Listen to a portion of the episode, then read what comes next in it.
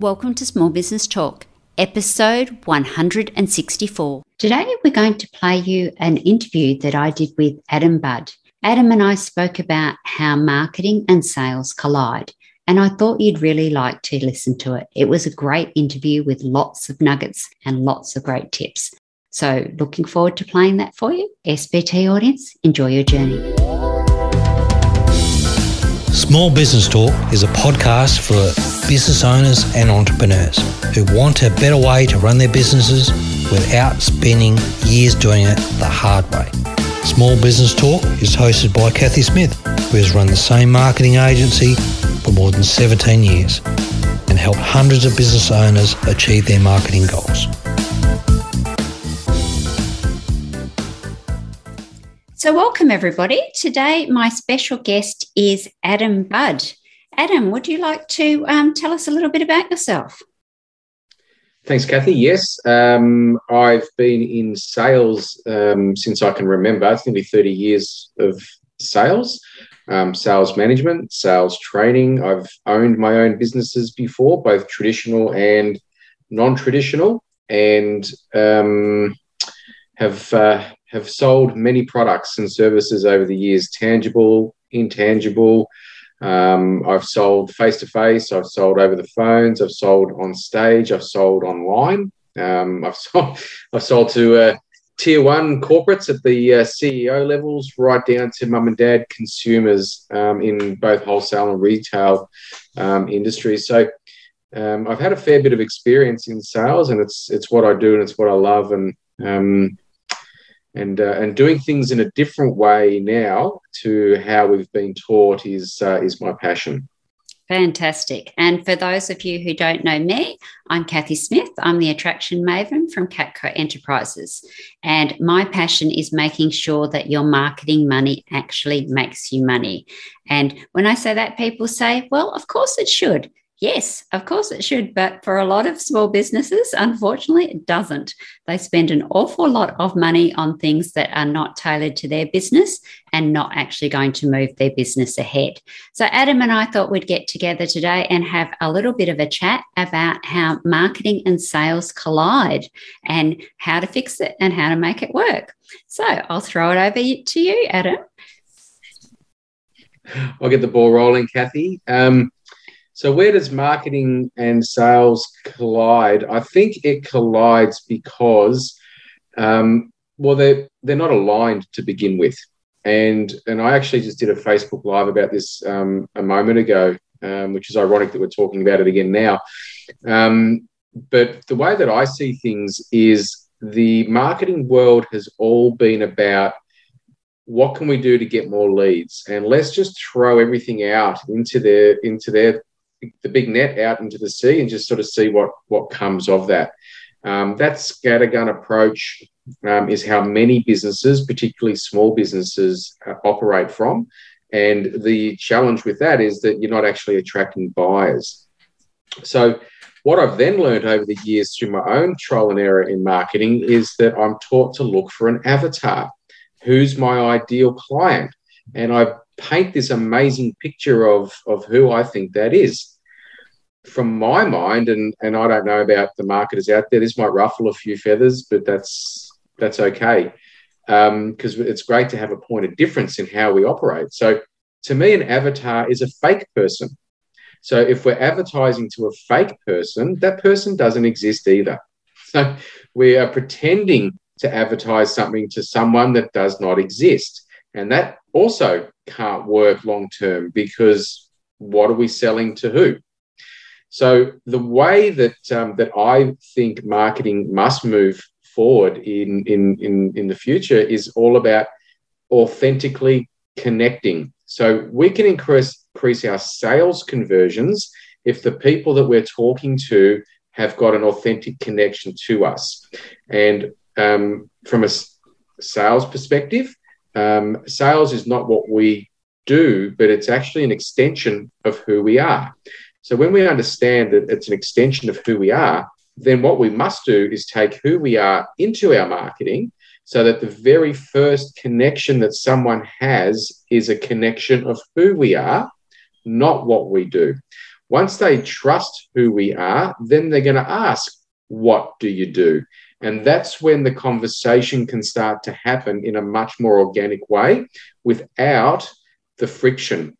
And when I say without the friction, I'm talking about the ridiculous amount of touch points that people need now. And that and those touch points are, for those that aren't aware, um, the latest that I've heard anyway, um, and correct me if I'm wrong, Kathy, is that people need to see you 21 times um, before Absolutely. they before they remember 21 times before they remember you, seven actual interactions before they trust you enough to want to do business. So that's 28 times we need to connect with someone. Now, there's billions of people on the planet, and if we need to connect with them all 28 times to, for them to buy, how do you do that? So, exactly. Uh, and that's why, in my mind, there is a massive disconnect between sales and marketing because sales is all about traditionally going for the kill, lead, sell, lead, sell, lead, sell. Whereas marketing is all about attracting them, but not actually attracting the right people because of all these reasons that I've just shared. Absolutely. And I love that you've mentioned that because a lot of people do say go for the avatar, whereas you really need to look at your best client and the person that is going to make you um, the, the best sales. So it may be a case of that person is somebody that you really like to deal with. They're easy to deal with. They love what you do and they're going to really promote you as a great supplier and a great source and be able to solve um, their problem. The, the other thing is that people do the scattergun approach because they're not really sure about who their customers are and who they should be looking at. So they get this wonderful avatar from their point of view, but not their customers' point of view. And at the end of the day, if we don't have customers, we don't have marketing or sales. So that That's can right. be a, a real major disconnect there as well. I, I, love that you brought up the 21 touch points because it really does depend on where they're at in their buyer's journey. Some people will buy with one touch point. If you think about you sitting in your, your kitchen, you've just walked in and there's water going everywhere, you're going to need a plumber. You're not going to do 21 touch points before you get to ring a, a plumber on an emergency. Sometimes for some people, it might take literally years for them to progress along that buyer's journey. It might be a case that they want to buy a house, but they don't have all the preset finances and everything else set up, but they're doing their research. They're making things happen along the way. So it could literally take years before they, they go. So, yes, that's a, a great average. And um, it would take an awful long time if we had to do 21 plus seven for everything. Um, but quite often, if we're doing it authentically and doing it well, we can shorten that quite considerably. Yeah, I agree. So, how how do you? I mean, obviously, you come from a marketing world. I come from the sales world. So, how do you, with the marketing that you do with your clients, um, take that and I suppose execute it? So, first of all, you, you really do need to know who you're selling to and who's likely to buy. So people decide that they they would like to sell to a particular sector. So does that sector actually have the problem that you're solving? Do they have the money to buy your product? If you're a, a high end car um, salesperson and you're wanting to, to sell to um, people that have maybe just bought that first home, they're not going to have the income to be able to buy that car. So you need to be looking at who you're actually selling to. You get people that really want to sell into a, a not for profit space. And once again, is that somewhere that you can actually make money? Or do you need to look at a sponsor that can be the, the middleman almost to, to speak to be helping those people? Um, things like homelessness is a great cause but those people aren't going to be able to um, buy your product, but somebody else might be able to buy it on their behalf or to actually pay for it. So, first of all, you've got to think about who it is that you're actually selling. Will your solution solve their problem? And are they able to buy it from you? Mm, yeah, great tips. Great tips. And when do people need to do that? Is that before they start their business, during their business? Like, how do you how do you educate your clients around that? It can be both. So sometimes it is definitely before they start their business because there's no point putting all this time and money into getting this fantastic sales system set up if you don't actually have a client. And you mm. see that a lot. People have this really great idea. It's something that they thought they would like to have. And they've asked their friends and family and they've got really excited. Unfortunately, your friends and family are the, the worst target audience because they're either going to be very cr- critical or they're going to be very supportive. But nine times out of 10, they're not actually going to be buying your product. So think about getting some market research much further out than that. So, yeah, setting it up before you start the business is important, but also checking in along the way, because as we know over these last three years, things have changed so much. So, businesses change, customers change, and solutions change. So, what used to be a great thing, so look at what's happening with Netflix at the moment. They used to be the only one in that sector. They used to be fantastic, but they haven't kept up with what's going on. There's so many other streaming services available now. So now they're talking about putting ads on. We've all gone away from commercial TV because of the ads. Do they think that's going to work? Time will tell. I would suggest mm. not. No, no, I agree. that was that always fascinated me with pay TV, how we had to pay for our ads when um, Foxtel and Optus back in the days. That's what they were doing. Absolutely.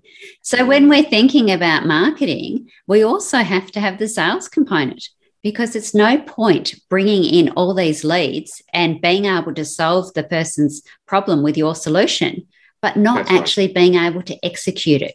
So if you can't give them the option to buy, for instance, so you might be doing all this education, maybe paying for some ads, getting them to your landing page, and there's no buy button. Total waste of money no buy button, no no follow up systems, no procedures in place, um, a, a, complete disconnect on who's supposed to be handling what, and and all that stuff. And, and I agree with you, Kathy. I, I see so much money invested into generating the leads, um, yet so little money invested into learning how to connect and communicate with those leads, and how to nurture those leads, and how to how to turn those leads into you know sales but not only turn them into sales, but turn them into raving fans that become your next form of marketing. You know, what people forget is that we all we see this all the time where it's all about the instant we live in a world of instant gratification right? We certainly and, do.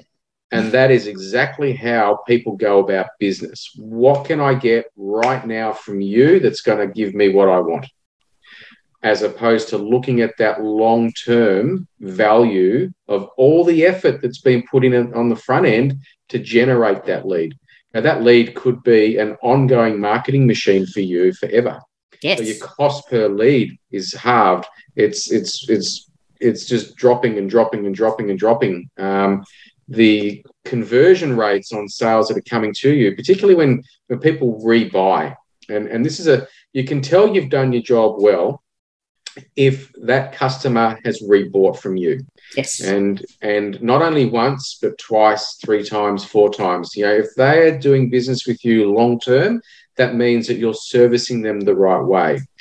Um, one of the things that most business owners forget is that whilst they're going straight for the transaction right now, they forget that the person that they're talking to, like I'm talking to you right now, Kathy, um, I'm not talking to Kathy Smith.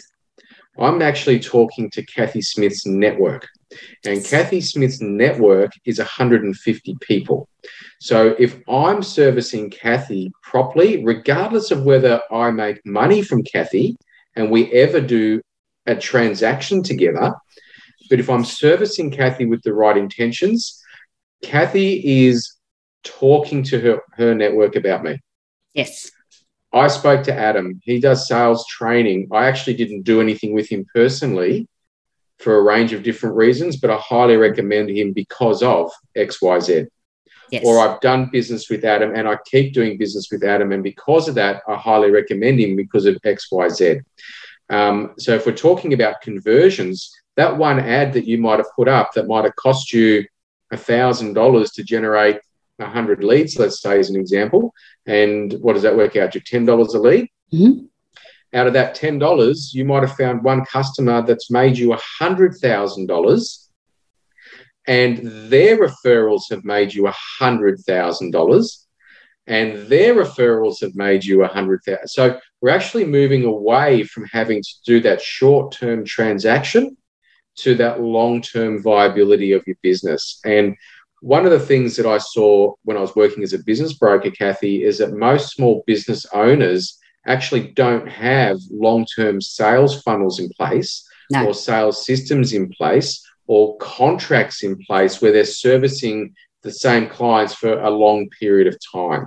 Yes. And their businesses aren't worth anything if they've got no future revenue coming through the door. So if you're in a position where you've done everything right on the front end and you can turn off your marketing on the front end and rely solely on the back end, that's an amazing place to operate from. However, that's not the best place to operate from because then there's no expansion in the world as well. So we need to have our fingers in a lot of different um, revenue streams that can come in for us. Um, so you've got to continue that upfront stuff, but you've got to work and nurture what's coming through your door properly so that yes. that becomes a back end stuff. Absolutely true. And that's the thing is that you can pay for ads and you can stand on any street corner and scream and yell as long as you like. But if you get somebody else who will vouch for you, who will recommend you, then that is so much more powerful than you just getting up there and saying, Hey, I'm great. If you, like you said, if you get me to say, Hey, Adam's great, that is so much more powerful, even if I haven't worked with you. I'm saying you're great because of. So that's really important to know. And I love that you touched on the growth because, yes, you can be servicing your clients really well, but there's going to be some drop off, whether it's they're selling their business so they no longer need you, whether they've moved into a different stage of their life so they might have been buying baby products and, and now their children are growing up, so they don't need that anymore. Maybe the children have gone completely. Maybe they're learning to drive, all these other things there is going to be some drop off along the way. So if you're not continuing to do your marketing to bring in more people, then you there's no way you can possibly grow. And the best way, of course, to grow is for those people to re- be recommending to their network, to their audiences, to their friends and family that you're the person to solve their problems. Yeah, I agree. Yeah, hundred percent. And I think um, I think when we're operating from that space, um, touch points are irrelevant. Yes. But but you know what else is also irrelevant? No. Price. Absolutely. Category one. Category one. So people um, people are not buying us on price. So when um, when you understand the buyers, and I, and I speak about this with with a lot of my a lot of my work. There's, there's four different buyers out there. You got the person that has no interest in what you have to sell them. Yep. That's person number one. They're not interested. And they are 60% of the people that we're marketing to. I'd say even higher. Probably higher. The next group of people are people that know they want something, but aren't sure what that is. And that's 20% of that group. So these are people that, and when I say buyers are already educated, because of the internet, they've already done their research. So you spoke about a plumber before. They've already done research very quickly because of the power of the internet. The power of the internet's going to show three people. They're just going to pick one of those three people or two of those people, whoever's available, th- two or three phone calls. First one to answer the phone, the first one who's polite about it. It's like if I've got an emergency and I ring a plumber and I've got a voicemail saying we're open between eight and four, see ya. Keep going.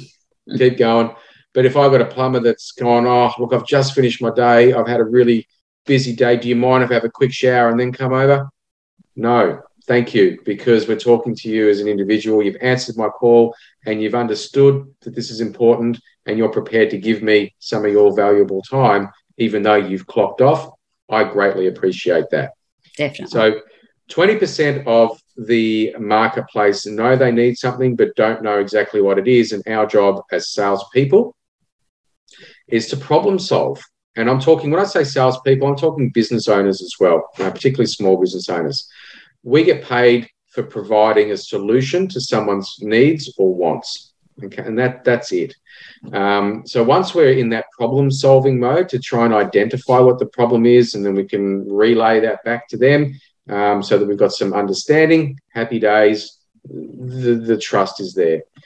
17% of the people uh, in the marketplace right now uh, think they know what they want. They've done their research, but they just have a couple of qualifying questions to make sure that they're making the right decision for them. And if we can help them with that, then they will buy. 3% of the marketplace know exactly what they want. They're the ones that you were talking about before. They've done their research, they're well educated, they know what they want. This is you and me. We're going on Dr. Google and we're looking for whoever's got the cheapest price because it's a price war out there and we buy the cheapest one because we already know what we want. However, when we're working from that other space, I think someone's decided to do their lawns, um, it's not a price war. It's not about price, and we don't need to undervalue our value. And the biggest problem that I see with business owners is that they're so desperate to get the sale that they'll get the sale at any cost. Yes. And when they're getting the sale at any cost, they are actually devaluing their products, their services, and their experience. Absolutely. And they end up quite often losing their business because they haven't done the sums right to work out what the cost of sale is, what they Correct. need to be selling it for. And then Correct. often other people get wind of the fact that they have discounted it. And then they go, well, why can't I get that? And I mean, software providers are notorious for doing that. If you're a new customer, you come in at a much cheaper rate than the loyal customers that are continuing to pay much higher and have been for some time, which is very, very frustrating for customers. And that's when they start chopping and changing and jumping around. That's right. So it's really important. And I love also the way that you said that business owners are salespeople. Well, basically, we're all salespeople. If you're not a salesperson, then you're not selling the product, the service, and the, the problem solving that your business provides. So, therefore, what are you doing in business? Everybody's a salesperson. Everybody's in a doctor is a salesperson. Yes. And and why do I say a doctor is a salesperson? Well, as soon as a doctor gives you a recommendation and you agree with their recommendation, they have actually sold you on that recommendation. So a doctor is a salesperson, a mechanic is a salesperson, a lawyer is a salesperson. They're the best salesperson. They charge per minute. Jeez, lawyers. Um, but the, everybody's in sales. The difference is some actually just do it for a living. And what I what I see with small business owners is the reason that their businesses don't go the way that they want is because they don't want to be seen as the salesperson. They think they can't sell. They've been told they're no good at it. Um, they don't want to be sleazy. They don't want to do the wrong thing. They just want to focus on what they do best. Um, but they forget that people are coming to them not because of their staff, they're coming to them because of them. And we need to really educate business owners on, on being better on that front 100% to, to increase their bottom lines. Definitely. And if you've got a, a solution to somebody's problem, so quite often you hear the analogy of the doctor. If you're unwell and you go to the doctor and he says, Oh, no, sorry, I can't help you, then you're not going to be very impressed. You're going to either go to another doctor or you're going to be asking around and saying, Hey, what's going on here? But as business owners, that's what we do. We say, Hey, we've got this great solution for your problem, but we're not going to sell it to you because we don't want to be icky. We don't want to push it on you. We don't want to suggest that maybe this is what would actually help you. And then we go, well, business is not working. I can't get customers. But there we are with everything that we've got that could help that person, but we're not using it. So Yeah. I think we've really got to flip the mindset about sales being icky and pushy and car salesman Sleazy. and sleazy and all those Yeah. sort of things and think of it as adding value. If we can add value to that person and to that business or whatever our solution solves, then why wouldn't you do it? I agree with you wholeheartedly. And the reason for that is because they have had a bad experience in the past because of a dodgy salesperson. Yes. That's the bottom line. Yeah. We've the, the reason that people suffer from buyer's remorse is because they've been taken on a, an emotional journey. So human beings, and this is the marketing companies have been very clever with this, but I think now they're getting caught out. It's it's like the media. We all know that it's not true. so, but they they are they are sucking people in on emotion, and then people buy on emotion. They go away and they justify their decision once they've come out of that state with logic. Why did I just do that? Yep. And then they don't want to be the people that do that to their end customer. So they actually do the complete opposite. Um, they've also been on the receiving end of being forced to buy something. And I know that because I was that commission salesperson for many years where, you know, we would lock the door behind them. We wouldn't let them leave until they signed up, you know, and it was that's that business still happens today. And because of that, um, people are, are reluctant to buy they're reluctant to making decisions. They're afraid that they're going to make another bad decision because they've made that bad decision before. And that's why touch points have gone through the roof, Kathy. Yes, absolutely. And quite often it's not the fault of the product that it is a bad decision. It's quite often that follow up, like what we started talking about at the beginning of this, is that they've done all their marketing, they've got them in, they've made the sale, but now they're not doing the delivery. So the person has bought and they've put their credit card in and then they hear crickets and they go, Oh, have I been scammed? What's going on? And then it's the logic, but it's an emotional logic because we're running through all the worst case scenarios. Whereas if you get that follow up email to say, Hey, Adam, really excited that you bought from us. That's great. This is what the sequence is going to be. Tomorrow you're going to get another email. This is da da da da da then we're happy. We know that we've made the right decision and we know that we've been supported. So we've got the marketing aspects, we've got the sales aspects, but we've also got to make sure that the delivery follows up to back up everything we've said in our marketing and everything we've yes. said in our sales. 100%. And that's where the message um, at the beginning of this um, call that I said needs to be congruent all the way through. Yes. So when when when we're marketing to that end person, we need to be talking to them in the same tone, in the same words, in the same language, with the same energy that they're going to get if they are a paid customer. Definitely. And and where the sales actually begin, I've always been a believer that the sale is not made when the money's in the bank. No. The sale is made after the money's in the bank. And it's all that other stuff that we then now need to over deliver with value so that they believe that the money that they, in their mind, because I could associate $5,000 as nothing, but the next person to me could associate $5,000 as everything. Yes. So the perceived value on something needs to be that whatever we pay, if we've over delivered on the back end, then happy customer. Absolutely. And that perceived value is really, really important because it's not about the price, it's about a value. So people yes. will always remember the value of something, but they may not remember the price. They'll remember the price if they didn't get the value because that's the disconnect. So then they'll go, Oh, I've been overcharged. I've been scammed. It wasn't what I wanted. And then they'll start going back to the price. But I mean, look at things like Apple um, phones. People pay exorbitant amount of money for those. Are they better than any of the others? Probably not. But they've got that cult following. They've got that value. Oh, you're a, an iPhone user. You must be the next step above and all of this sort of thing because they've built that into the value. So when they bring out a new one, people don't ask how much it's going to cost. They ask when it's going to be available. Yes. Yeah, I agree. Yeah, there's so many nuggets of gold in here that I think if someone sat down and went through each little point, could really um, turn their business on a dime. Absolutely. And if they would like to know more about you, Adam, where do they look you up?